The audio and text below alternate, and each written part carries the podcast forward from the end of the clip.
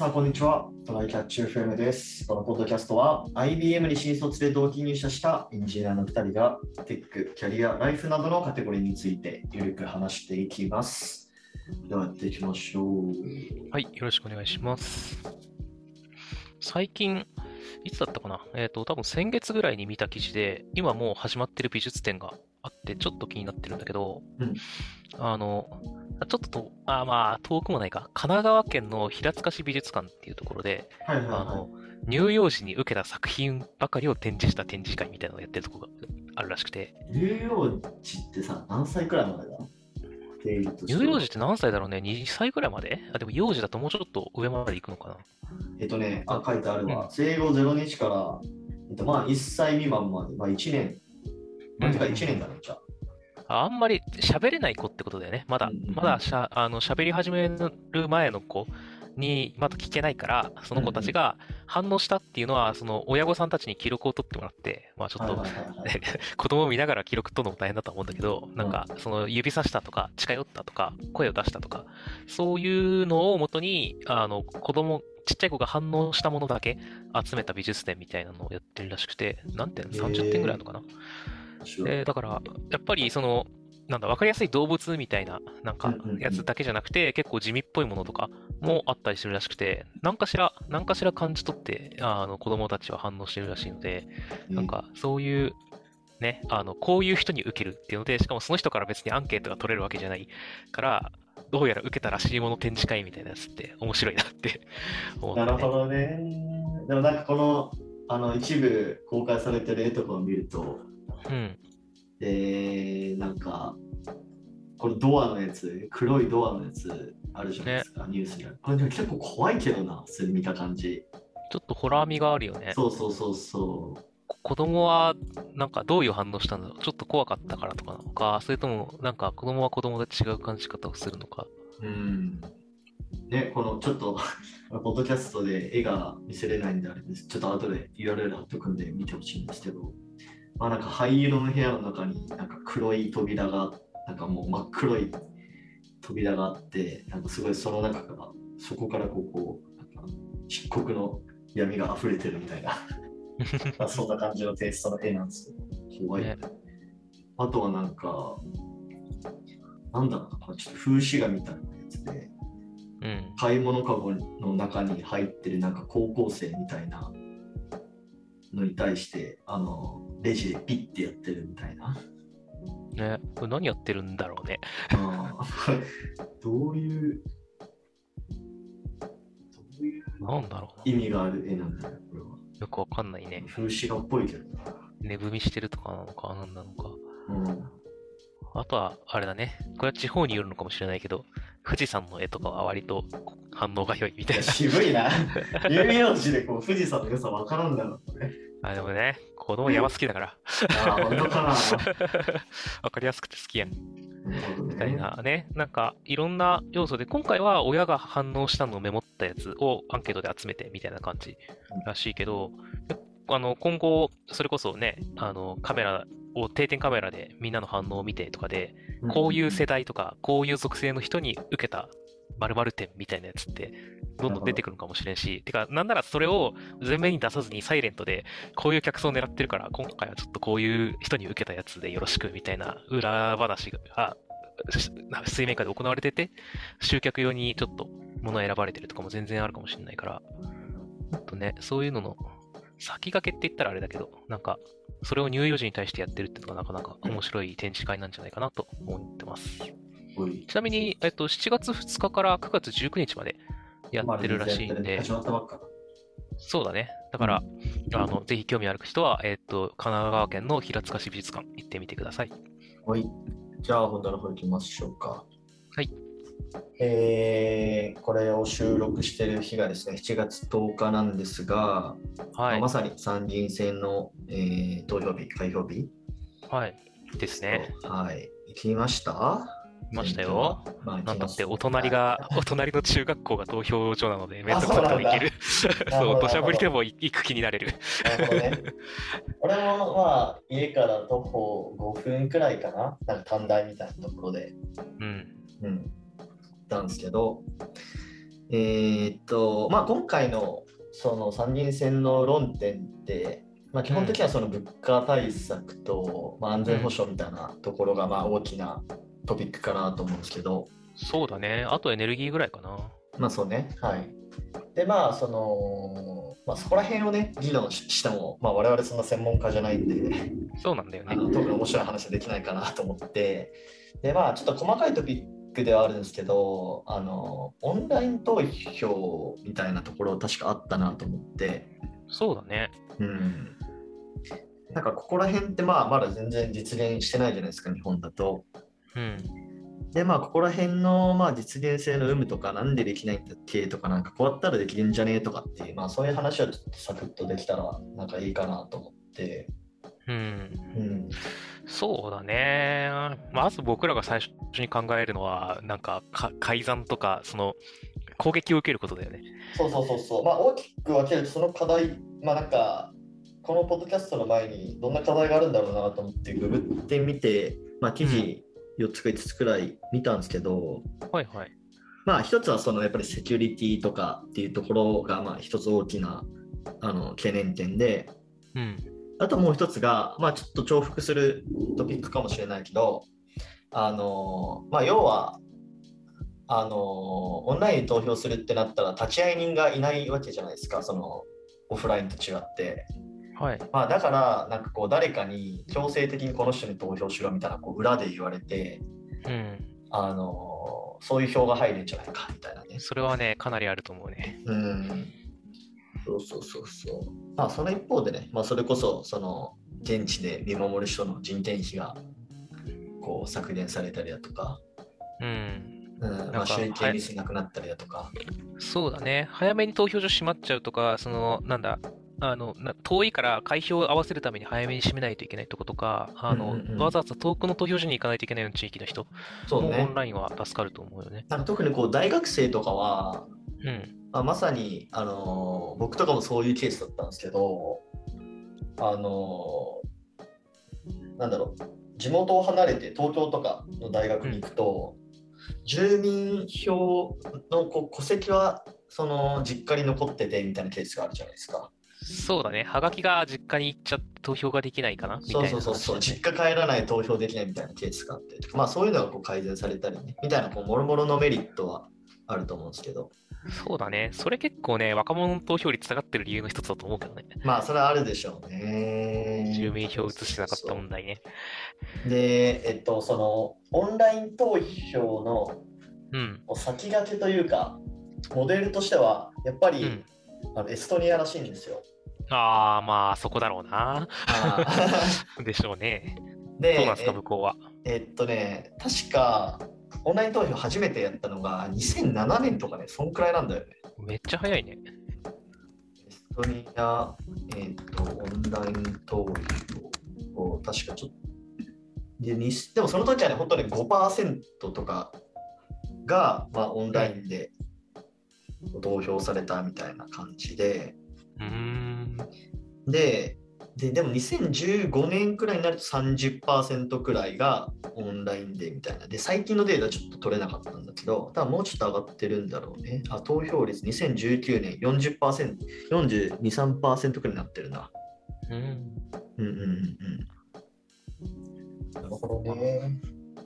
そうね。本人だっていうのを証明するのが結構大変になるから、うんうんうんあの、そのエストニアも最初はちょっと投票、それでなんかいろいろ登録してやるぐらいだったら、現地行った方が早いわ、みたいな感じだった可能性はあるね。そうだね。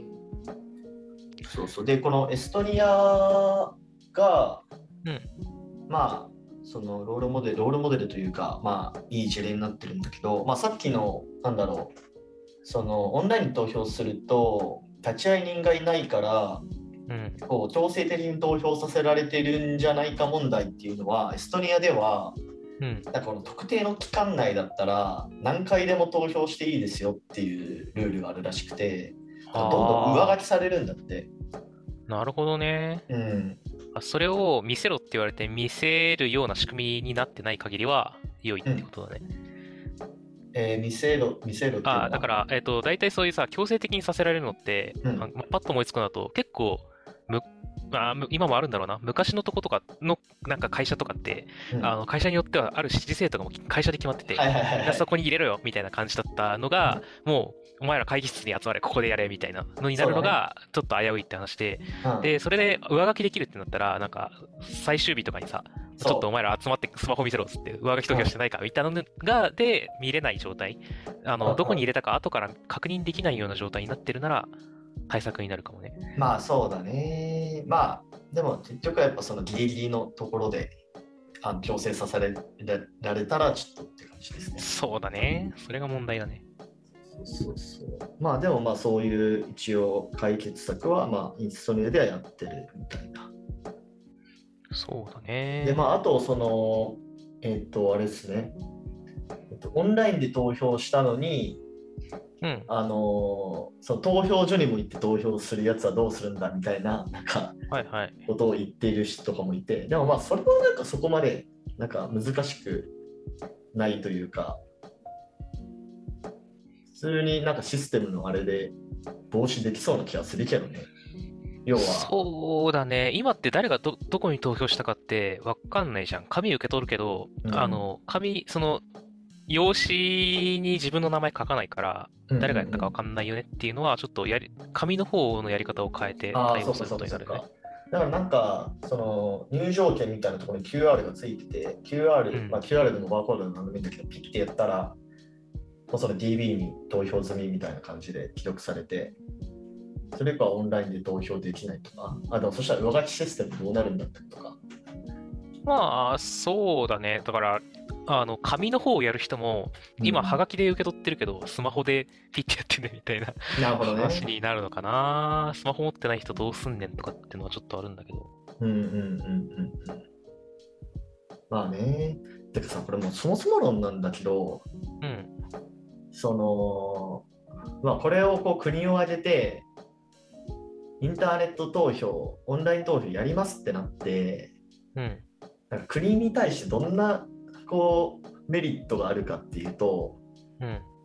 なんかこう若者の投票率が上がりますっていうくらいしかあんまメリットない気がするんだよね。まあね、人件費削減かな、あとは。うん。なんかそこでもやっぱり、弱いよね。うん、まあ、やる理由ってなったら、若者の投票率は倍ぐらいになるかもよっていう話なんだよな。うん なんなら倍でもおかしくないと思うけどね、オンラインでできるなら。まあそうね。で、多分、またね、あの、な昔懐かしいネットの、あの、ネットのノリで、ここに投票しようぜの祭りが始まるような気はちょっとした。なるほど。あの、知ってる人もいるかもしれないけど、ポケモンの人気投票でコイルを1位にした人たちがいてね。あーなんかあったね、そういうの。そう、そういうのが、稲妻イレブンっていう、なんか漫画、アニメの、うんうんあの、キャラ人気投票とか、あの、ケロックのシリアルの、あの、新商品どっちにするみたいなやつの、なんかネタ枠の方にめちゃめちゃ投票しようみたいな騒動まあ、か。それは別にオンライン投票じゃなくても、あるっちゃあるでしょ。まあね、なあの、それをネット上で呼びかけて、あ、じゃあ今やるかっていうノリができるのが結構大きいかもね。っていうのはちょっとあるね。まあ全然それは悪いことじゃない。あの、何個、何回も投票できるとまずいけど、うんあの、なんだろう。結局その人の意見だから、載せられてるのはちょっとどうかとは思うけど、あの、それで投票率上がるのは別に悪いことじゃないと思うけどね。そうっすね。そうっすちなみになんかあの、投票率の話なんですけど、うん。今回はね、なんか今さっきニュース見てると、50%くらい、50%ちょうどくらい、50. 点何パーセントくらいだったかな。こう、普段でどんなもんだっけ？えっとね、えっと、前回が、えっとね、前回が48%だったらしい。だから、まあ2%上がってるんだけども、1990年代前半とか1980年代とかだと70%とかいってるんですよ。ああ、だから確かに、、それから下落傾向ではあるんだよね。うん、今見たら、あの、トレンドにも上がってて、ライブドナニュースのツイートによると、過去2番目の低さだった前回2019年参院選の48.8%は上回ったから、うん2回連続50%割りが回避される可能性があるって書いてあるから、うんうんつまり、よそもそも50%割れって珍しいことだったけどっていう、今ギリギリなんだね。そうそうそうそう。まあ、まだあの全部の開票終わってないから推計値でしかないと思うんだけど、あ、でも開票終わっても分かんないじゃあ分かん分かるのか。年代別じゃなかったら分かるのか。そうだね。合計できれば分かるね。そうそうそう。まあ、推計値があるんだけど、まあ50%ギリ上回るくらいでしょうみたいな感じなんだよね。うん。うん。結構高齢者の投票率って高いらしいから、若者がもも結構低いんだろうねそうそうそう。そう若者自体の割合も低いだろうけど、全体における。あでもこれは、まあ、この2%伸びたっていうのは多分安倍さんの、ね、事件があったっていうのが、まあ、ある程度ありそうだよね。特に若者とかは、若者の分を調べて。あれは、なんか直前だったけど、なんかやっぱり影響あるかな、いやーも選挙には。う考え直すでしょう、どうしても。そう自分のこうね。政治に参加するべきかどうかみたいなところね。ね直前まで国家元首だった人が国内で銃で撃たれる国になったのか、うちはみたいな話もちょっとあるかですよ、本当に。ちなみに海外の投票率ってどうなんだろうね。ちょっと見てみようから。ね参院選と比べると何がいいんだろうな。アメリカの上院下院とかのやつ？あ、そっか。単純に比較はできないのか。なんか今パッと出てきたやつとかで言うと、えっ、と、日本が多分世界で139位で53.68%となってるから、まあまあ大体近い数値だと思うんだけど、まあでもアメリカも56%だから、まあ、そこまで、あれか。アメリカシンガはでもちょっと低めらしいね。シンガポールとか95%ですよ。やっぱね、その、ななんだろう。発展途上だったり、もう今い、どんどん上がってってるとことかだったりすると、結構政治への関心が高いよね、やっぱり。うんうんうんうん。まあ、あと、そうね、でも1位、2位はベトナム、ラオス、ベトナムとラオスで、まあ、結構先進国だね、99.26%と、すごいな。そこまでいくと、なんか、強制的にやらないといけないシステムになってるか、あの、集計間違ってるかどっちかと思います。でも8位、オーストラリアで91%、18位、スウェーデン87%、52位、ドイツ76%。ドイツとか結構、なんだろう、産業構造的にも日本と似てるし、まあなんか日本のなんか兄弟国みたいな感じで言われてる国だけど、まあそれ76%だと結構高い方だなと思うけどね。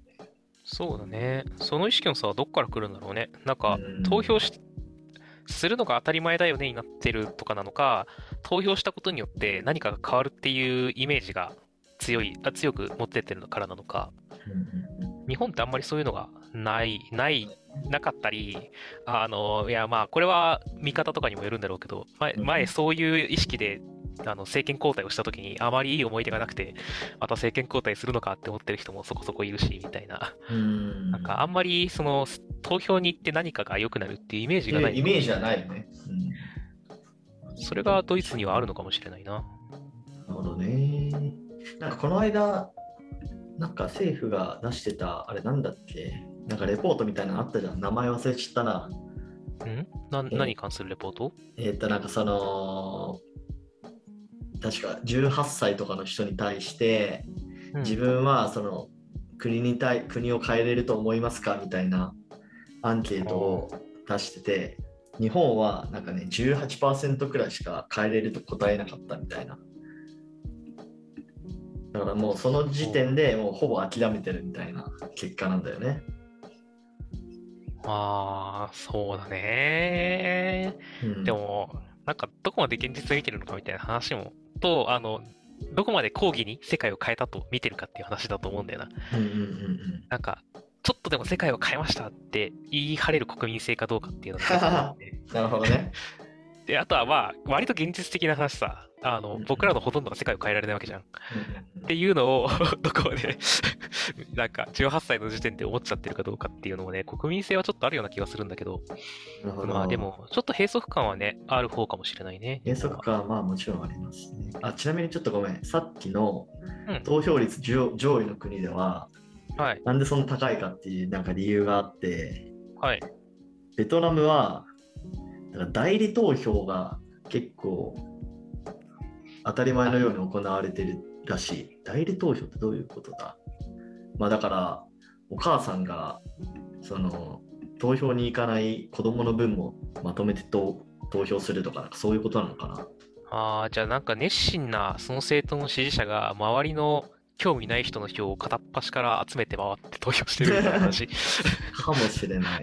うん、で、シンガポールとオーストラリアは投票しないと罰金されたりするっていうのも。ああ、なるほどね。うん、じゃあもうそれでも投票、めもうそれを踏み倒してでも投票しないぜっていうパワープレイの人だけがしてない感じなのか。そうね。ねで、スウェーデンは、これすげえいいなと思うのが、12歳から模擬投票できるよっていう。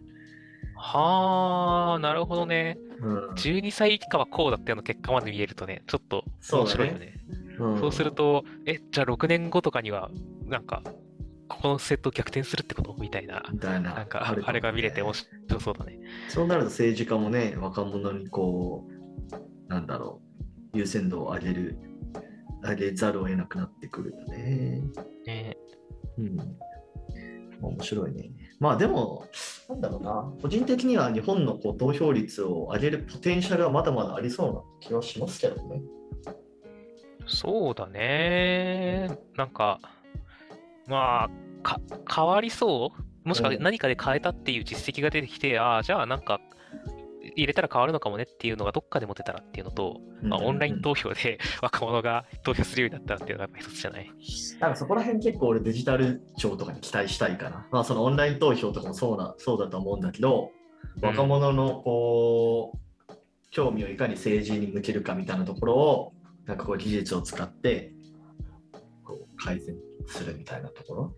そうだね。せっかくマイナンバーとかも作って、あの、オンラインでの、なんか納税とか、確定申告とかもさ、もうだいぶ楽に家でできるようになったりとか、いろいろ変わってきたから、なんか、その辺も、ができるんだったら投票もできたらいいなっていう感じはあるよね。うんうんうんちょっと聞きたい。そう感じですかね。はい。じゃあ今日こんな感じで終わりましょうか。はい。はい。えーではこんな感じでですね、週2回のペースで配信しているので、えー Apple Podcast もしくは Spotify でお聞きの方はぜひフォローお願いします。えー Apple Podcast の方はぜひレビューもしていただけると嬉しいです。では今回も聞いていただきありがとうございました。ありがとうございました。またね。